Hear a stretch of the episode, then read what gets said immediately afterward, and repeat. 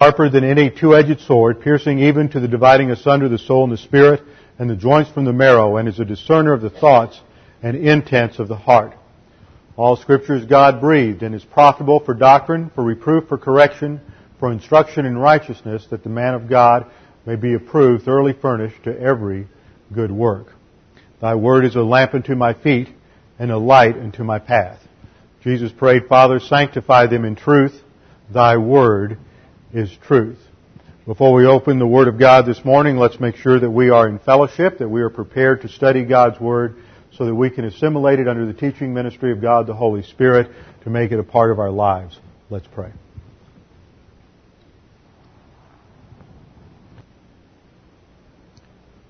Father, we thank you that we have your word, that we are confident that it is your word, that you, the eternal God, who has existed for all eternity, there never was a time when you did not exist, that you who are so far above us that we can never grasp fully who you are, that you have revealed yourself to us. And not only have you revealed yourself to us, you have revealed yourself to us in a way that, that we can understand, and you have given us the Holy Spirit to help us understand your word, that we can apply it in our lives. Father, help us to understand that there is nothing more important in this life than to know your will and to do it. And now, Father, as we uh, fellowship around the teaching of your word this morning, we pray that we can understand these things, see how they relate to our lives, that we can grow and advance in spiritual maturity. We pray this in Jesus' name. Amen. We have been studying in the Gospel of John, and in the last few weeks, as we have studied Jesus' discourse and encounter with the Pharisees in John chapter 5, we've seen that they've challenged who He is and His claims to deity. And in that process, we saw that Jesus in His claim to deity had to, or was questioned by the Pharisees to validate His authority. We saw then that Jesus, rather than appealing to some external authority, which would be the case with us, and which is typical the way, a typical way in which most people handle things and try to prove the Bible by appealing to reason or experience, to some sort of logical argument. Jesus takes his stand solely upon the Scriptures because as the Word of God, they are the self-authenticating Word of God. They carry their truth and veracity within them, their own authority. So as believers, when we are engaged in any sort of uh, conversation with an unbeliever, we need to realize that, that as we have studied, that if we uh, try to uh, capitulate to their argument or compromise with them in some way by saying, well, let's appeal to some independent authority such as reason or experience in order to validate the scriptures, that in essence what we have done is to compromise the very essence of the authority of scripture in the process. We have said, okay, we're going to take your concept of truth and proof and we're going to utilize that as the basis for proving God's Word. Jesus did not do that. He told the Pharisees that they rejected at the very core the testimony of Moses and the prophets, for if they knew Moses, they would know that Moses testified about who he was, and that at the very core of their thinking they had already rejected Moses. Well, that brings us to a very important topic, I think. That is the issue of how we got the Bible. I thought that since we had, had addressed the issue of the self-authenticating veracity of Scripture, that we would stop and take a couple of Sundays perhaps to look at this question of how we got the Word of God. Many times people ask the question, well, how can we really trust the Bible? How do you know this? Well, primarily, we know this because of the self-authenticating authority of Scripture.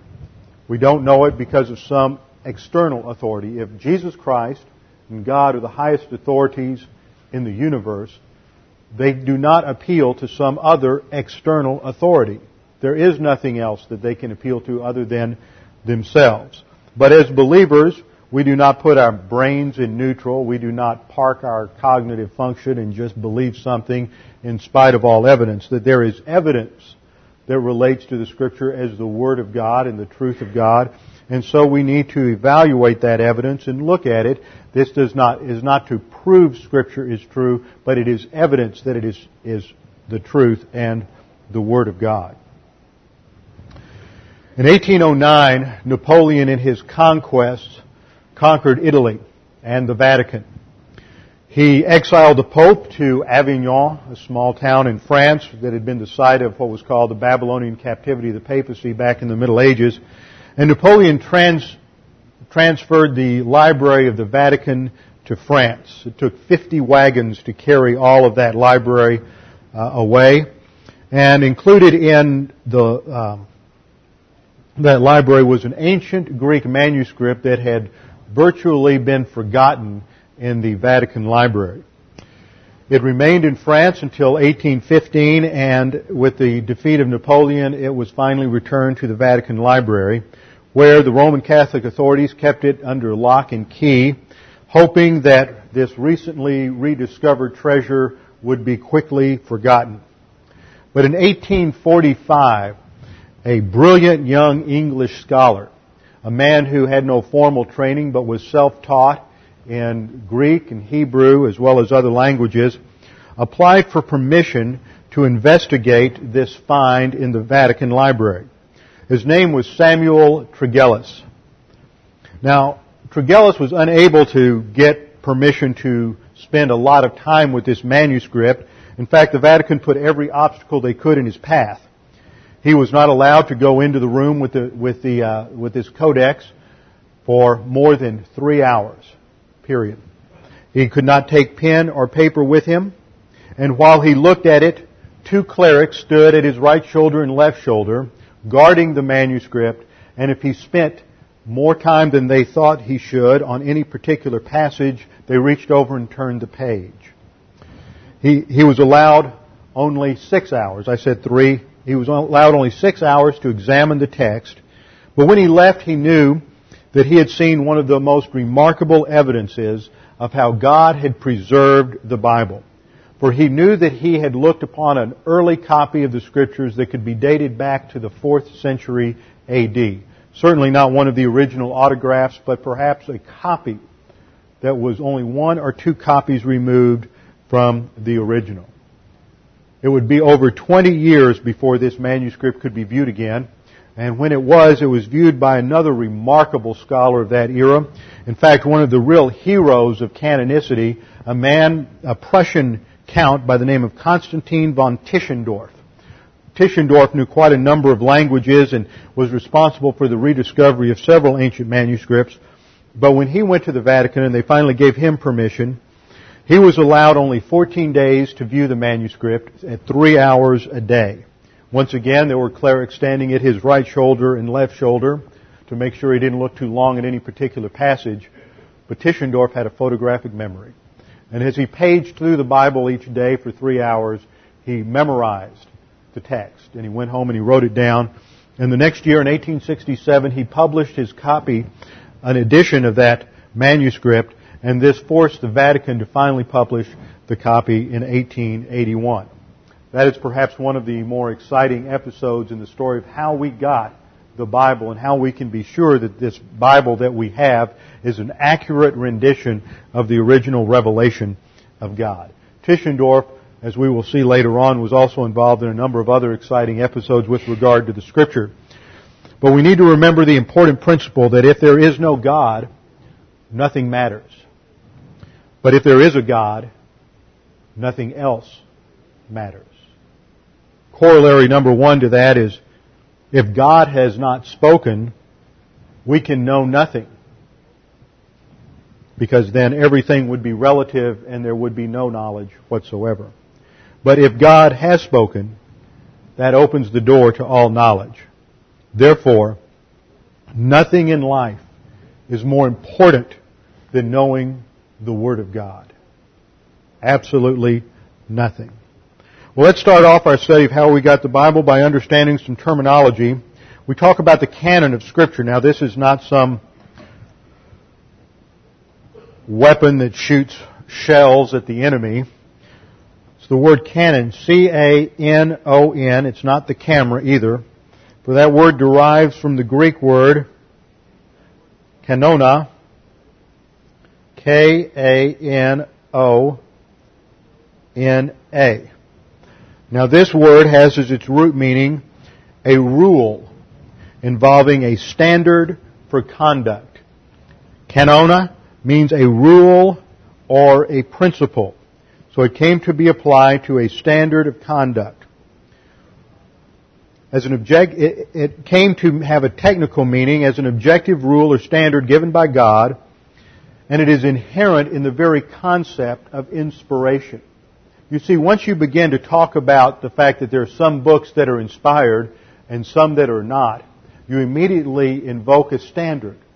That you assume a standard, that there are some that are from God and others that are not. So what is the rule? What is the standard for determining what is canonical and what is not? So that involves a concept of a certain list of books that meets certain tests or rules and by definition is authoritative. This would necessarily, the very concept of, of a canon means that it is limited. That there are some books that fit the standard and most others do not. Third thing we need to emphasize in our study of the word canon and canonicity is that the concept of inspiration must precede an understanding of canonicity. What do we mean by inspiration? This is a word that you often hear people talk about when they go to a play. They'll say, well, that writer must have been inspired or that performance was inspired.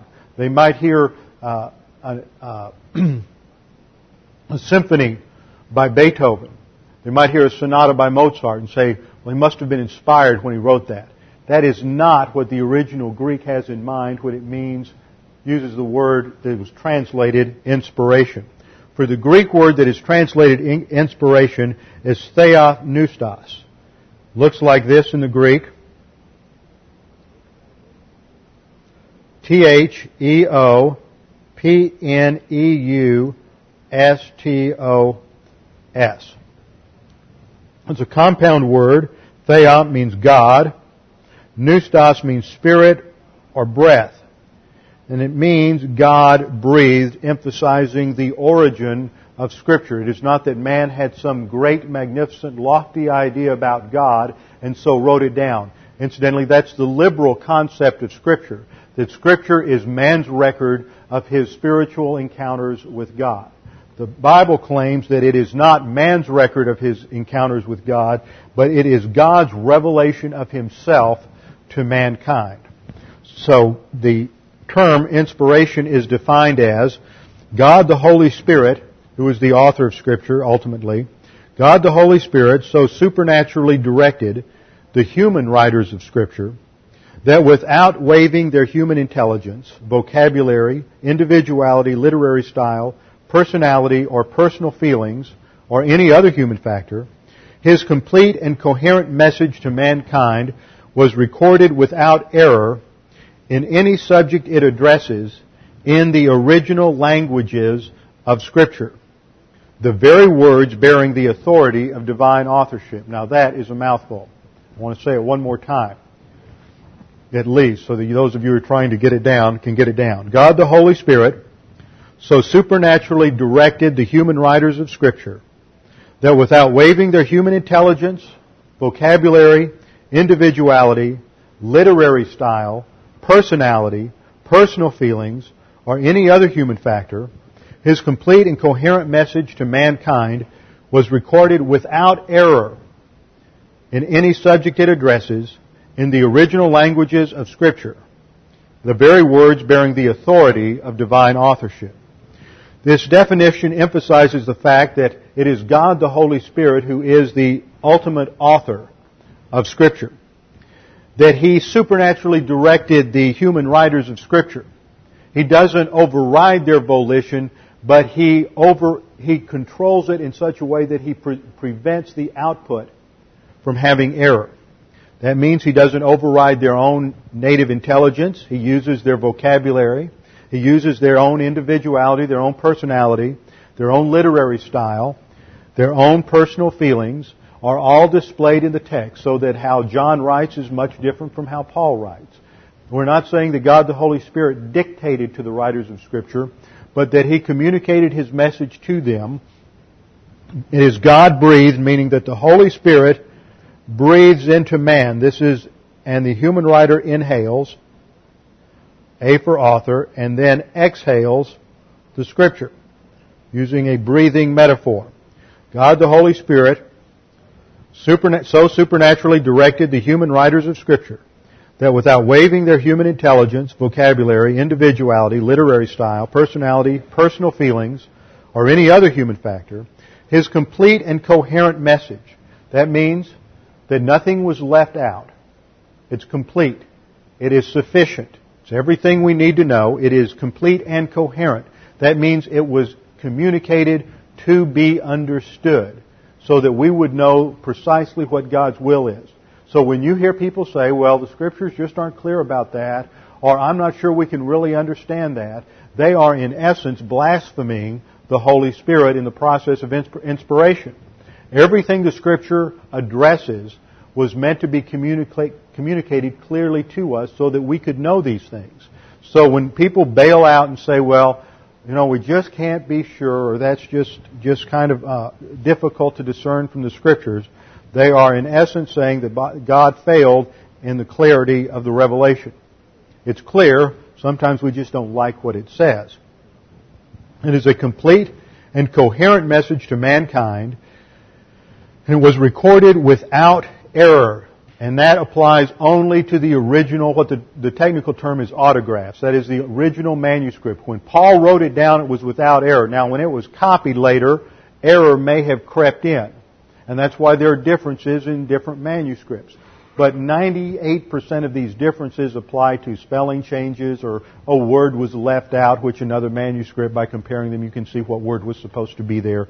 Are very simple differences like that. None of them, if you examine all the corpus of, of literature, of text that we have, none of them, none of the changes, none, none of the textual variants affect any major doctrines whatsoever. So God's complete and coherent message to mankind was recorded without error. See, there's a big difference between starting with a manuscript that is without error and starting with a, an original that has error. Because then you don't know how much has error or not. So we start with a manuscript that has a revelation that has no error whatsoever, and so it's easy through comparison of manuscripts, and that's the science of textual criticism, to recover the original. For example, if I were to dictate to all of you a letter, there, and we compared all of those 30 or 40 different uh, transcriptions that you took down, some of you would miss a word here or there, some of you would misspell a word or two or three, or maybe more. But by comparing them all, we could reconstruct the original and what the original was, even if we had lost the original. We could compare all that. That's the science of textual criticism. So it's recorded without error in any subject it addresses. That means that when the Bible addresses something related to creation, something related to the weather, something related to history or the animal kingdom, it is without error. It is true in what it says. It may not t- say everything there is to say about it, but it is true in what it addresses. And the very words bearing the authority of divine authorship. It is not, as we will repeat over and over again, it is not that a bunch of people, either Jews or Christians, got together and said, what books are we going to choose to be the ultimate authority for Christianity? It's not how it happened. The books carried the authority. They were canonical from the instant they were written. Over time, man recognized that authority. But man did not give authority to the scriptures. It came with authority. The very words bearing the authority of divine authorship. 2 Timothy 3.16 says, All scripture is inspired by God, breathed out by God, and is profitable for doctrine, for reproof, for correction, for instruction in righteousness. 2 Peter 1.20 gives us the mechanics. But know this first of all, that no prophecy of scripture is a matter of one's own interpretation. That is, it's not a product of human authorship. For no prophecy was ever made by an act of human will. It did not originate with human volition. But men moved, that is, carried along like a sailboat on the waters by the wind. But men moved, carried along by the Holy Spirit, spoke from God, the ultimate source of God. Now there's a couple of corollaries to the doctrine of inspiration that I want to emphasize. First of all, the canon once it is complete, is sufficient. Sufficient means it's enough. Sufficient means you don't need anything else. Sufficient means that God has given us everything we need to know in order to live the spiritual life and to solve whatever problems we may encounter in life. We don't need anything else. It does not need to be added to. So the very concept of inspiration and inerrancy means that the canon, once complete, is sufficient. It's enough. It's all that is necessary and communicates everything man requires to live on earth and to have salvation, to grow to spiritual maturity and to have maximum happiness no matter what the circumstances, situations, or suffering. And that's in 2 Peter 1 verses 3 and 4. The second corollary is that the Scripture attests to its own authenticity and authority. The Scripture attests to its own authenticity and authority. This is inherent if it is what it claims to be. We saw this same principle at work with Jesus. Here you have Jesus who is called the Word of God, the Logos. Jesus Christ is here. The Pharisees address him and they say, you have claimed to be deity, prove it. Now, if Jesus had been a man operating on human viewpoint, Jesus would have said, okay, over here is John the Baptist. John the Baptist said I was the Messiah. That proves it. Here are some other lines of evidence. I'm going to appeal to those as the ultimate authority. That would be the kind of approach that most of us would take. An appeal to empiricism. An appeal to empirical data. Here's the evidence that proves, proves it. But Jesus says, no, I'm not going to appeal to human evidence except by way of concession to you. John the Baptist came and he testified of me. But I have a higher appeal. That higher appeal is the scriptures, the self-authenticating Word of God. Now, that's a very sophisticated argument because if Jesus is who he claims to be, the ultimate authority in the universe, then there is no authority higher than Jesus to which he can appeal. And if Jesus is the Logos of God, which is the Word of God, and the Bible is the Word of God, the Logos of God, then the Scripture, it must be the ultimate authority, and you cannot develop some autonomous standard out here and say the Scripture must fit this autonomous standard and will prove it's true by this independent standard. Because what that is saying is that there's an authority higher than the Scripture. And that's human reason or human experience. And as soon as you start reasoning that way, you might as well, might as well go become a charismatic. Because that is the essential methodology of charismatic theology. They interpret the Scripture on the basis of experience, not letting the Scripture dictate how to interpret and understand experience. So the Scripture, Jesus never appealed to a higher authority. And the Scripture doesn't appeal to a higher authority because the Scripture claims to have self-validating authority. Now, the trouble with this is a person operating on human viewpoint reasoning, which says that empiricism or rationalism is the highest court of appeal, is going to look at this and say, well, that's circular reasoning. You're proving the Scripture by the Scripture. But that's because in human viewpoint, they are saying that human reasoning and human experience is the highest court of appeal. And you know what, folks? That's a circular argument too. You're either going to put faith in human reason and human experience, or you're going to put faith in the Word of God. And the Scripture says that the Word of God is such that it has self-validating authority. Now, what do I mean by that?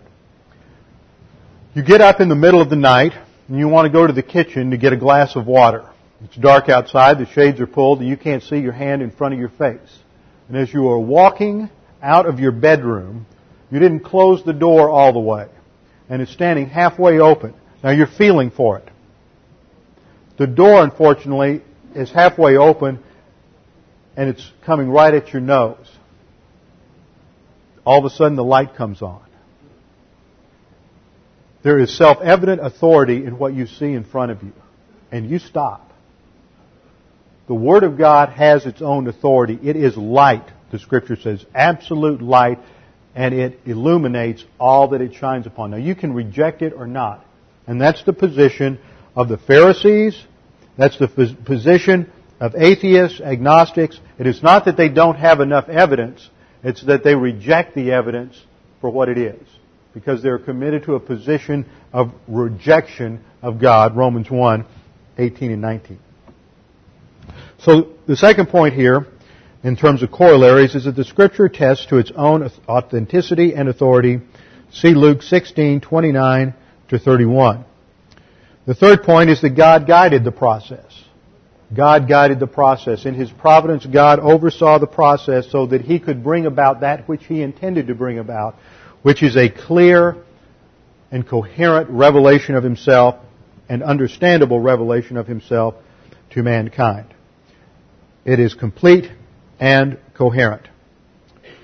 Part of the doctrine of, this is part of the doctrine of the providence of God, and we must remember that just as the church is the body of Christ, and the scripture is the mind of Christ, so Christ authenticates his own word. Ultimately, canonicity is determined by Jesus Christ, who caused his church to recognize his word through the witness of God the Holy Spirit. And finally, in terms of a corollary, inherent in the idea of canon and inspiration is the idea of limitation. That some things will be inspired and some things will not. Some will come from God and some will not. So inherent in the idea of canon and inspiration is the idea of limitation. That it will not apply but to a few writings. The New Testament canon was completed in about 95 AD and it was recognized through a series of events and we usually look to a formal decision in 397 AD as the final recognition of what we now see as the 27 books of the New Testament. We'll see how this took place in a few minutes. This idea of the limitation of the canon and the closing of the canon necessarily excludes any new revelation, any new books by various cults, such as the Book of Mormon, the Book of Science and Scripture by Mary Baker Glover Patterson Eddy, or any other modern revelation. It also excludes the continuation of prophecy, which by its very nature is, is a revelation from God. We must remember that a revelation or prophecy by definition originates with God. God is absolute truth and without error. Therefore, if a prophecy truly does come from God, then it will have the same inherent authority, infallibility, and inerrancy that the Scripture does. That does not mean that it should be inscripturated. There are many revelations God gave the prophets in the Old Testament and gave the apostles in the New Testament that were not inscripturated.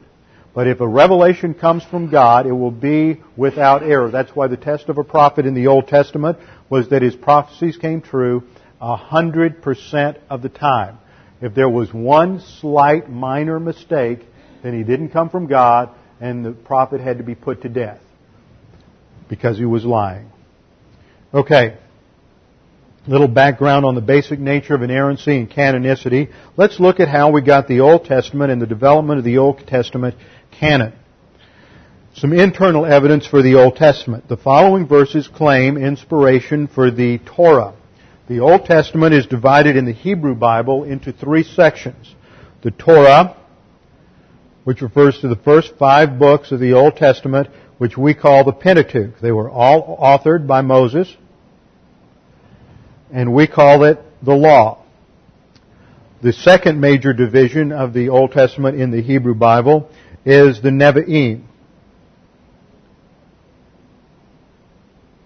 Nevi'im is from the Hebrew word, spelled N-E-B-I-I-M, that's the plural, and it means prophets. And it was divided because the author was a prophet. You have the uh, former prophets and the latter prophets.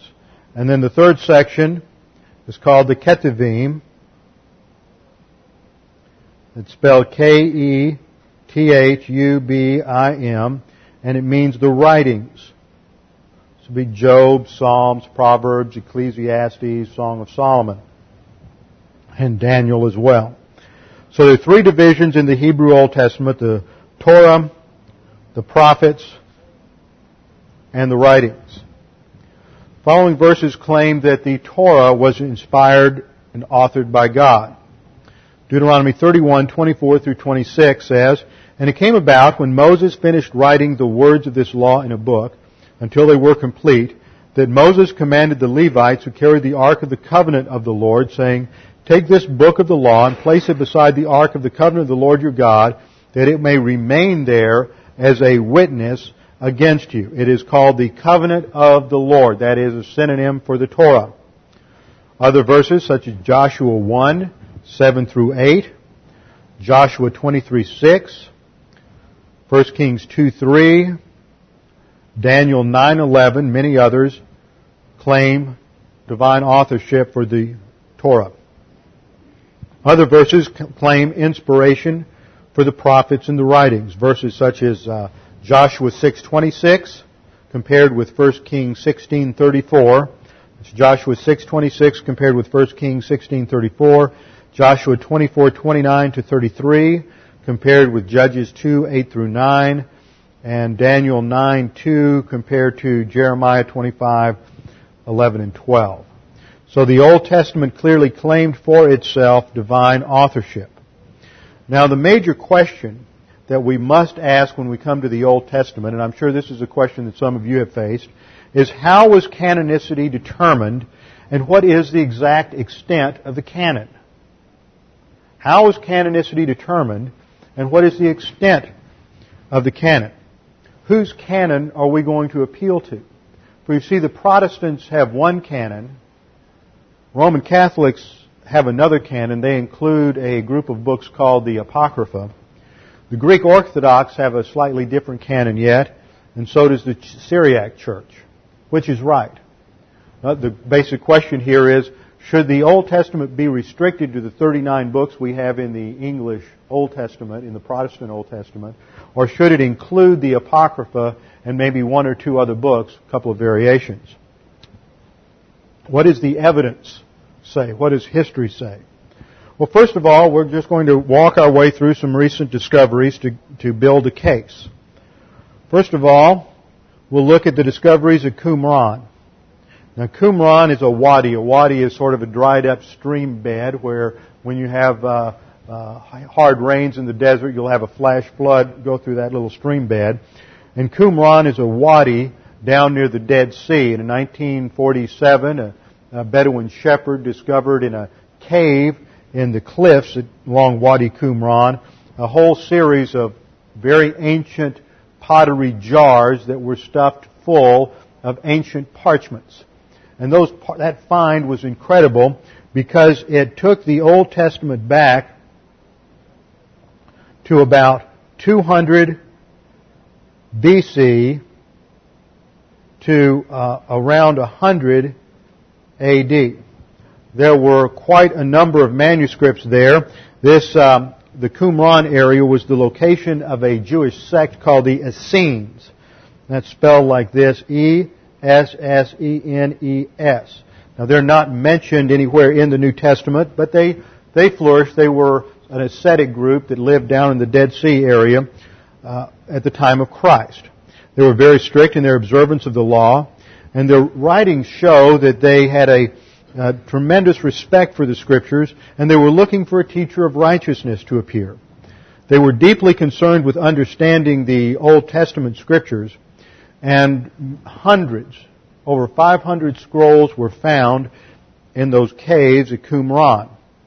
What they tell us is that the Old Testament, the transmission of the Old Testament has been incredibly accurate because up until that time, the oldest copy of the Old Testament that we had was from about 895 AD. So what this does is push our oldest manuscript of the Old Testament back from roughly 900 AD back to 200 BC, 1100 years. And what we found was, for example, in the um, Isaiah manuscript, there were very few differences when the St. Mark's Isaiah scroll was compared with the Masoretic text, and that's the official text that underlies our Old Testament, the Masoretic text, when there was a comparison, there were over 200 differences were discovered. But when the editors of the Revised Standard Version examined all of these and weighed all of these textual variants, they were surprised. Now this is an important thing because the editors of the RSV were very liberal in their theological orientation. And so they didn't trust the Masoretic text very well to begin with. They thought a lot of errors had crept into the transmission of the text, and there were various problems with the Masoretic text. And when these liberal editors of the Old Testament RSV did, made this comparison between the Masoretic text and the Qumran scroll of Isaiah, they rejected, of these 200 differences, they rejected 180 of them. They, furthermore, they decided after examining the Qumran scroll of Isaiah that the, that the text of the Masoretic text was a superior text to that of Qumran. And Miller Burrows, who was one of the experts who uh, was on the Old Testament translating committee for the RSV and wrote several books on the Dead Sea Scrolls, later said that of the, excuse me, there were only 13. There were 187 that were rejected. They accepted 13 changes. And of those 13 changes, Miller Burrows later wrote that he wished they had not accepted most of them. He didn't give a number. In other words, what their evidence, and this comes from a group that doubted the accuracy of the Masoretic text, that after comparing a document 12 of Isaiah, 1200 years earlier, they said the Masoretic text is a far superior text than the one we just found. Because the, the way the Masoretes honored the text, they counted every letter, on every page and every scroll. They knew the first letter, last letter, middle letter. They knew the first letter of every line. If anybody made a mistake, that scroll was buried. If any scroll became worn or used, then it was buried. That's why we don't have uh, scrolls older than 900 AD. Is because if it got worn, they buried it. They honored it, had a tremendous, uh, uh had a very high view of the text, and did not want to have, and, and controlled its, its copying so that no errors could possibly creep in to the text. So the value of Qumran is that of the 500 or plus texts found at Qumran, 175 are related to biblical texts, what we call the Old Testament text. The, what we have in our English Bible is 39 books. All of the Old Testament books that we have are represented in Qumran except for Esther commentaries. They wrote commentaries on the Old Testament books, but their commentaries were only written on books in our Old Testament canon. They didn't write any commentaries on the apocryphal books, which were present, but they didn't write commentaries on them. They didn't write commentaries on any disputed books or any non-canonical books. They only wrote commentaries on the books that the Jews claim and that we claim are the 39 books of the Old Testament. So the evidence from Qumran is that they, while they were aware of the apocryphal literature, and by the way, the apocryphal literature only relates to events that occurred between the Old and the New Testament. So while they looked at that, uh, while they were aware of the apocryphal literature, they did not treat it as canonical. Twenty of the 39 Old Testament books were quoted by the Essenes as scripture. So this validates the fact that by around 200 BC, they, they had a concept of an Old Testament canon and that what was from God and what was not from God. Let's look at some other evidence. During this time, this is the age of the diaspora when the Jews were scattered throughout after the, they went out under the five, fifth cycle of discipline in 586 BC. There were three basic communities. Here's the Mediterranean.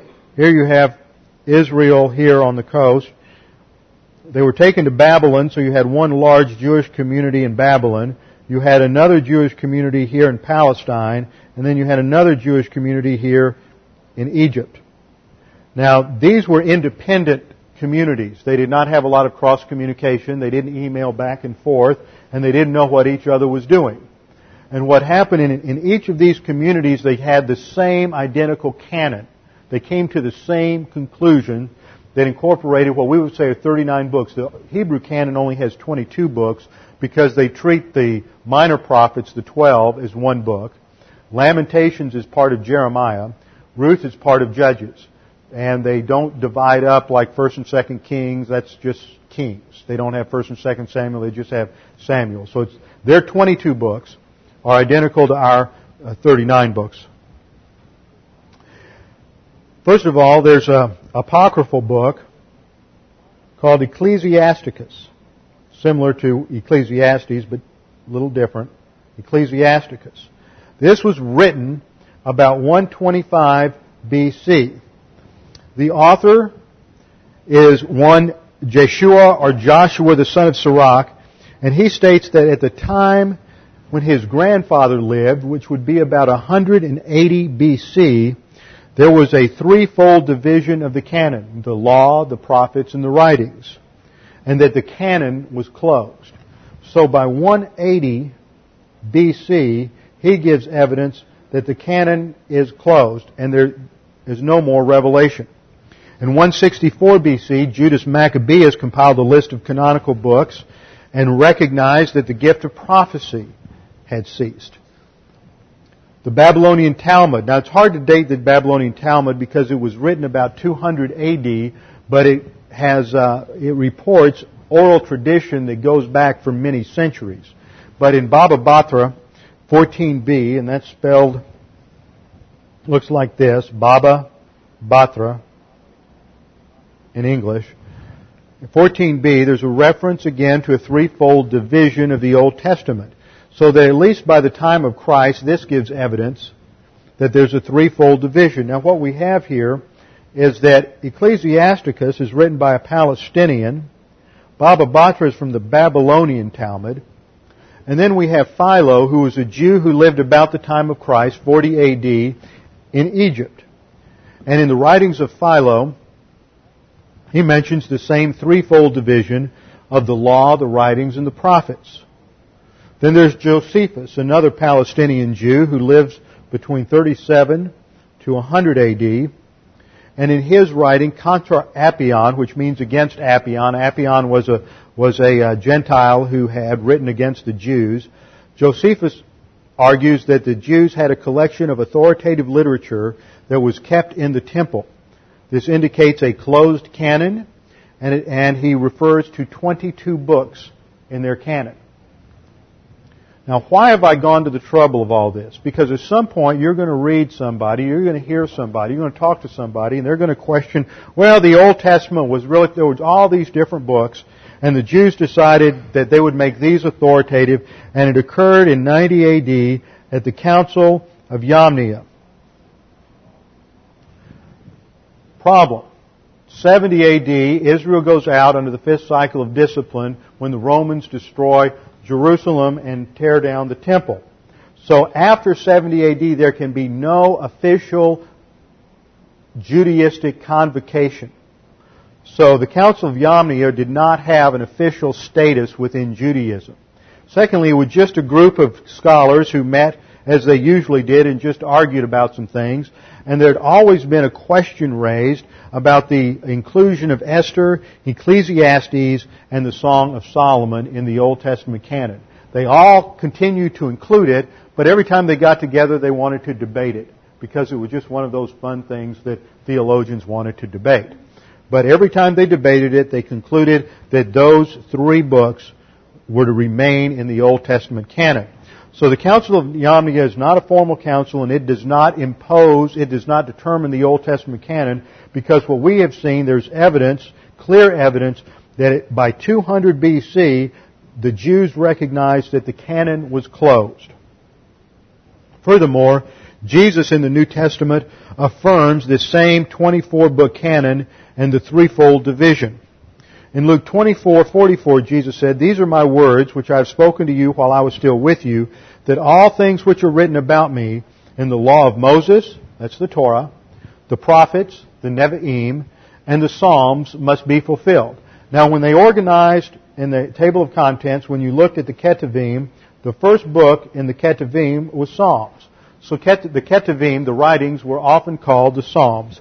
So Jesus recognizes that same threefold division. Jesus doesn't have any debate over the extent of the Old Testament canon.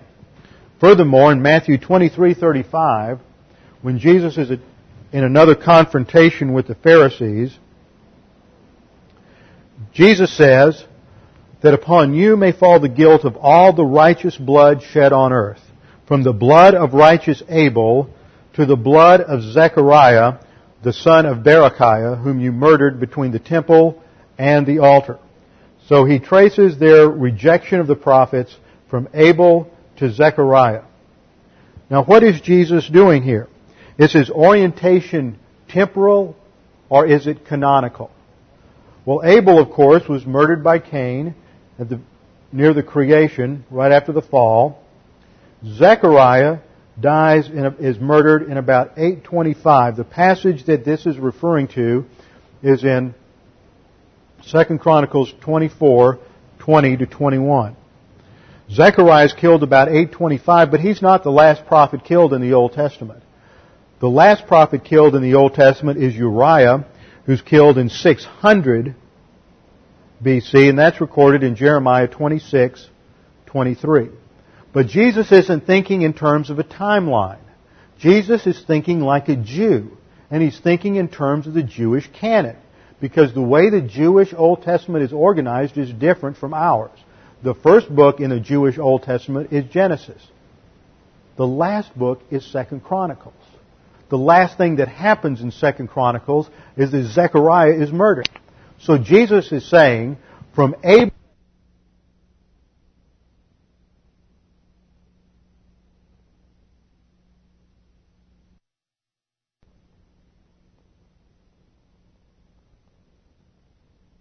first book in the Old Testament to the last book, and that shows that Jesus' canon, his, that he's appealing to in terms of the Old Testament, is identical to the Jewish canon that's always been accepted from at least 200 BC.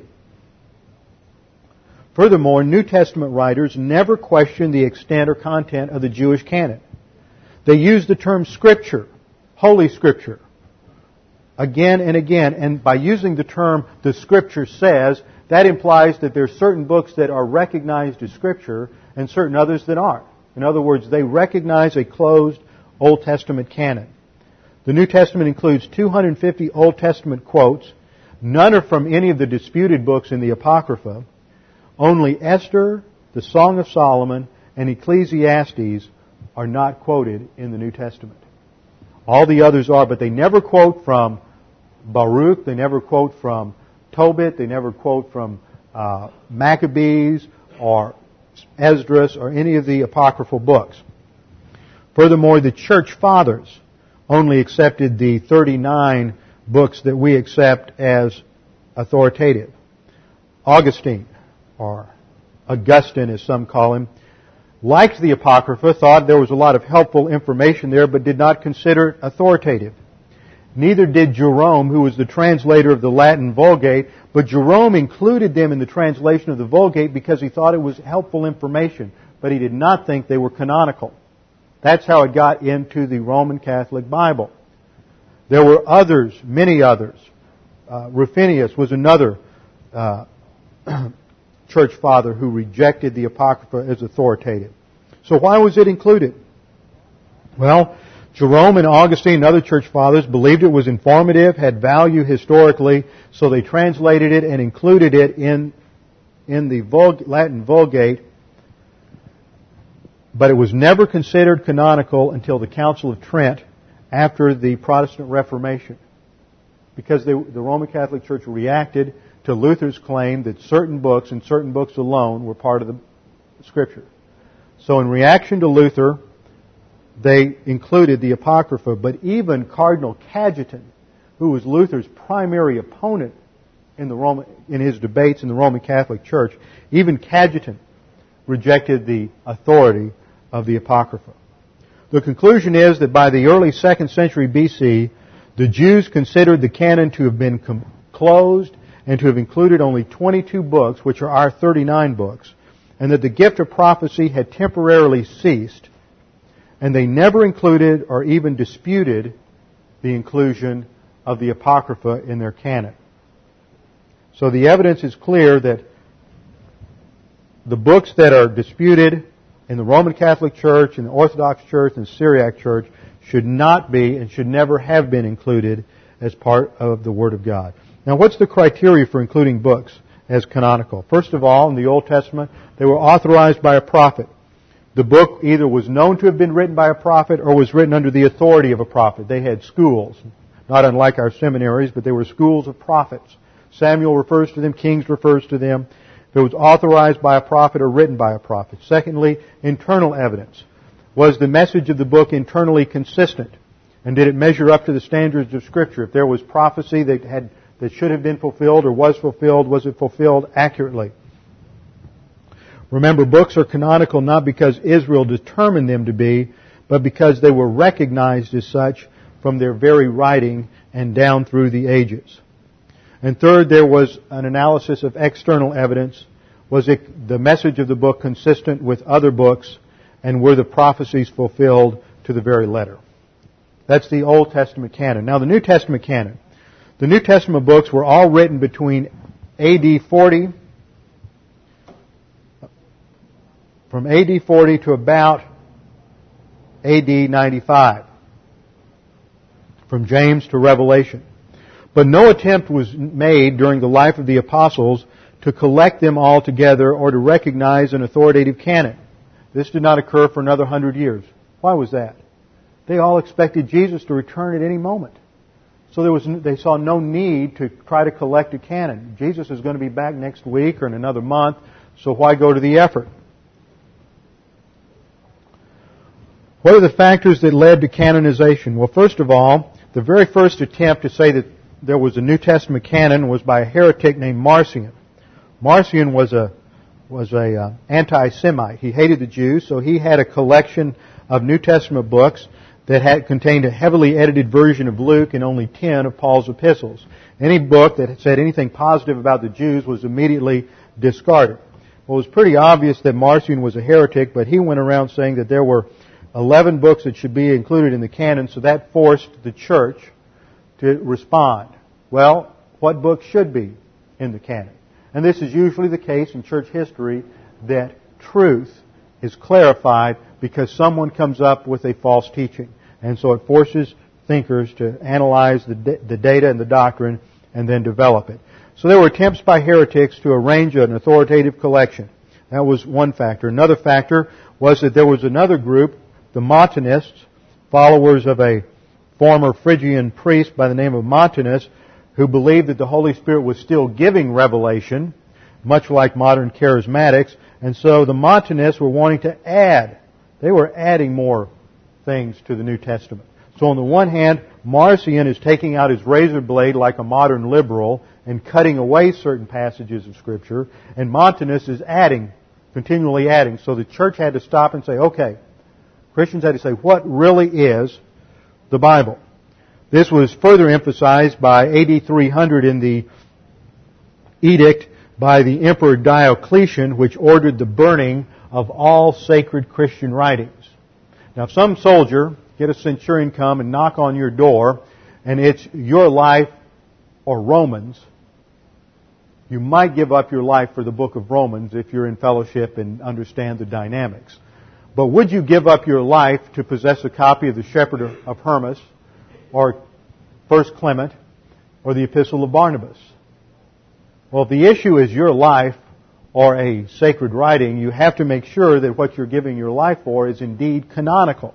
So that really put the screws to the church to determine and to make some final decision as to what was sacred, what was canonical, and what was not.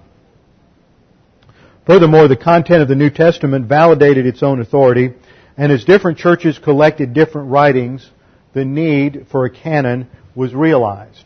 For example, Corinth might have eight or ten books, but they might not be the same eight or ten that, that Ephesus ended up with. There might be some overlap and might be some differences. So they had to decide what was going to be authoritative, what they recognized as authoritative, what was not.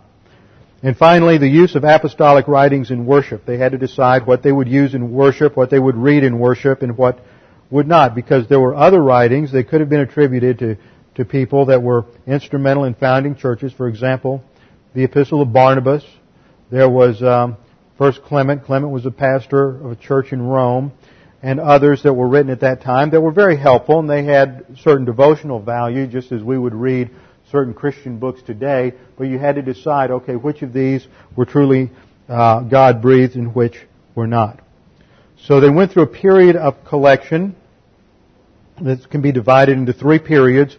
First of all, the period of separate circulation, from 70 to 170 AD, from the closing of the canon, for about that first hundred years, the individual books were being circulated. Some epistles we know of, such as Colossians and Ephesians, were written with the express purpose that they would be circulated among churches in the vicinity.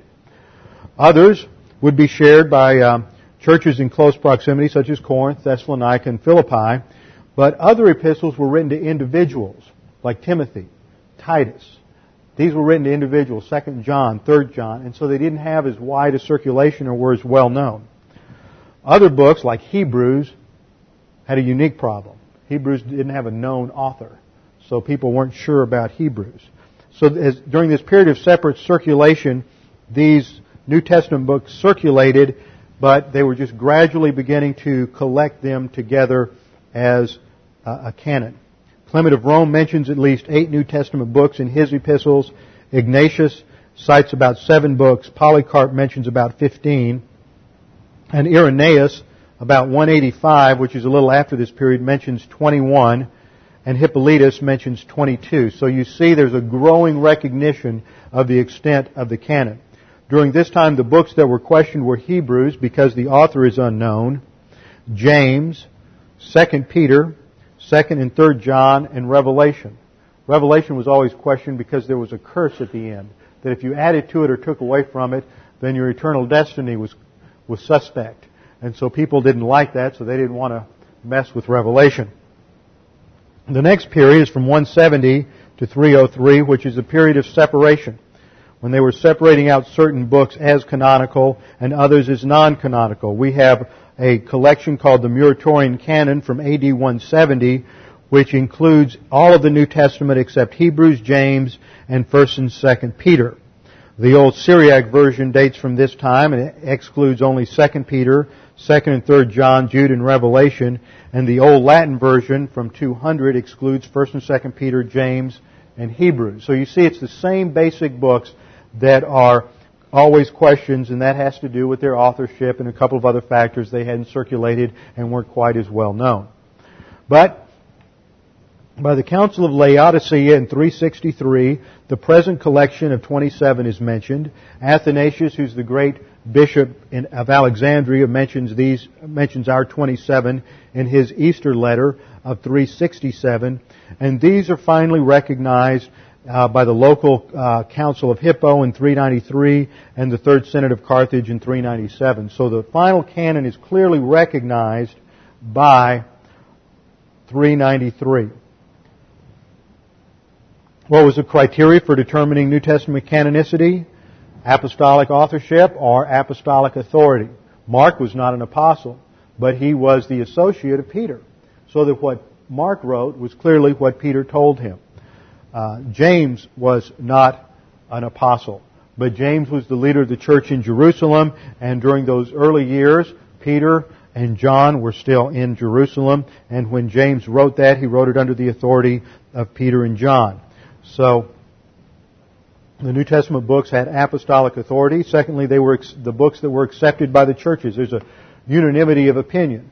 Um, there are about five books that are usually accepted, but with a little bit of a question mark. But at least 22 were never doubted. The others were questioned, but there are no other books that were ever considered beyond our 27. So we can have confidence, maximum confidence, that we have the Word of God in our 27 New Testament books. Third, there is an internal witness. The books are self-authenticating. If you read our New Testament, and you compare that to any of these other books that were written at that time, like the Shepherd of Hermas or uh, First uh, Clement or the Epistle to Barnabas or the Didache or any of the others, there is a remarkable difference in their content and in their tone. So that is the internal witness. They are self-authenticating. But in the final analysis, it is the providence of Christ and His oversight for His church that through the Spirit of God, He directs the church in the collection of the canon. Now we know that the New Testament books are reliable.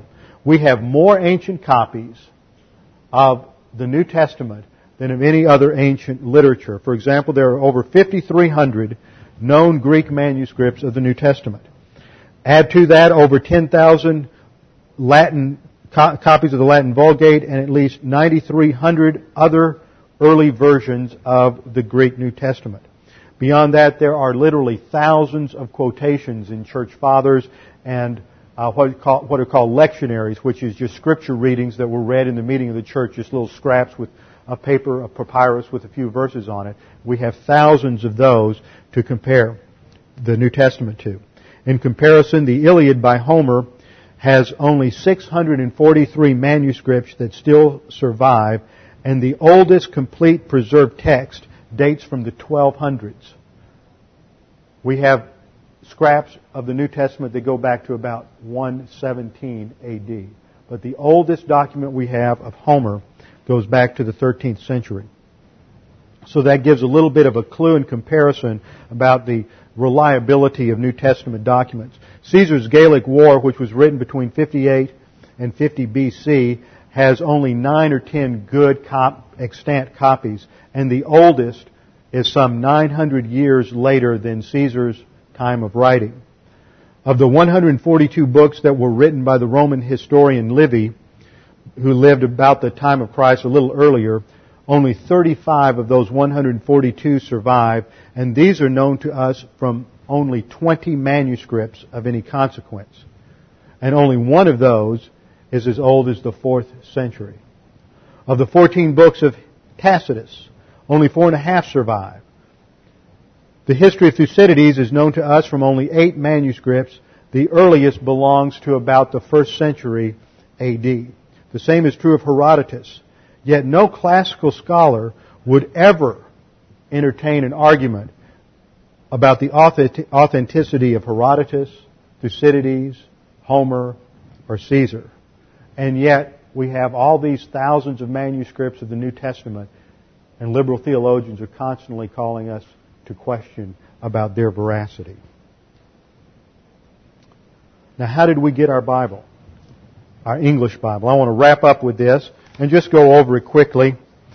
Most people always ask, well, how do we know about our English Bible? Where did it come from? Before Tyndale, the morning star of the, Re- of the Reformation was, was uh, Wycliffe. Wycliffe was the first to translate the entire Bible into the English language. And then William Tyndale came along about the time of the Reformation, and he was shut down in England from translating the uh, uh, Bible into English, and he ha- had to flee to uh, Germany in order to complete his uh, translation. And there, right after he got it completed, he was uh, arrested, and in 1535 or 1536 he was strangled to death and then burned at the stake. The last thing he said was, May God open the eyes of the King of England. That was his final prayer.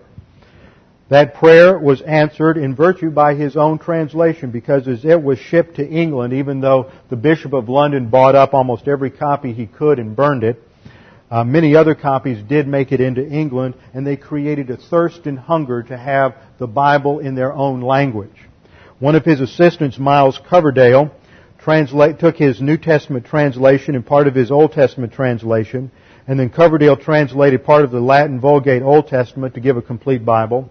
The Coverdale Bible was written in 1535, but most of it was Tyndale's. Another associate uh, by the name of uh, John Matthews, it was a pseudonym for John Rogers, who was also an assistant of Tyndale's, published another edition of Tyndale's New Testament in 1537. And then Coverdale, who worked well with the authorities, got the permission of the King of England, Henry VIII, to translate a Bible. It was called the Great Bible because it was very large and, and uh, it was the first English translation authorized by Henry VIII.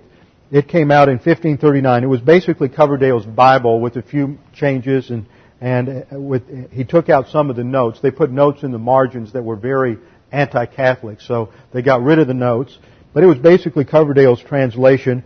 And then Thomas, uh, and then Cranmer, who was the Archbishop, uh, edited that again, put an opening letter authorizing its uh, its reading for the English people. That went through eight editions. It was very popular. That came out in 1540.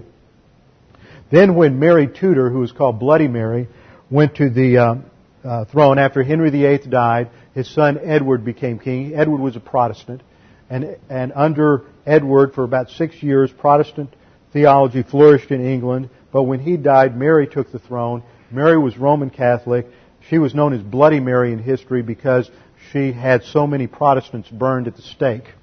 And under Bloody Mary, Cranmer himself was burned at the stake, the Archbishop. Uh, many other key players in the English Reformation were burned at the stake by Mary.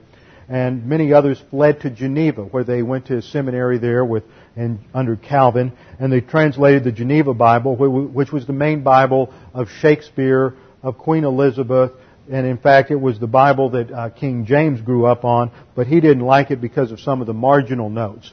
So he finally authorized another translation, which we know as the King James Version. It was never officially authorized, though. It's called an authorized version, but it's neither authorized nor version. But we call it the authorized version of 1611. It's based on the Textus Receptus, which is eight ancient Greek manuscripts that was edited by Erasmus who was one of Luther's foes. Erasmus edited it, put together a Greek New Testament, and that was the basis for the King James Version.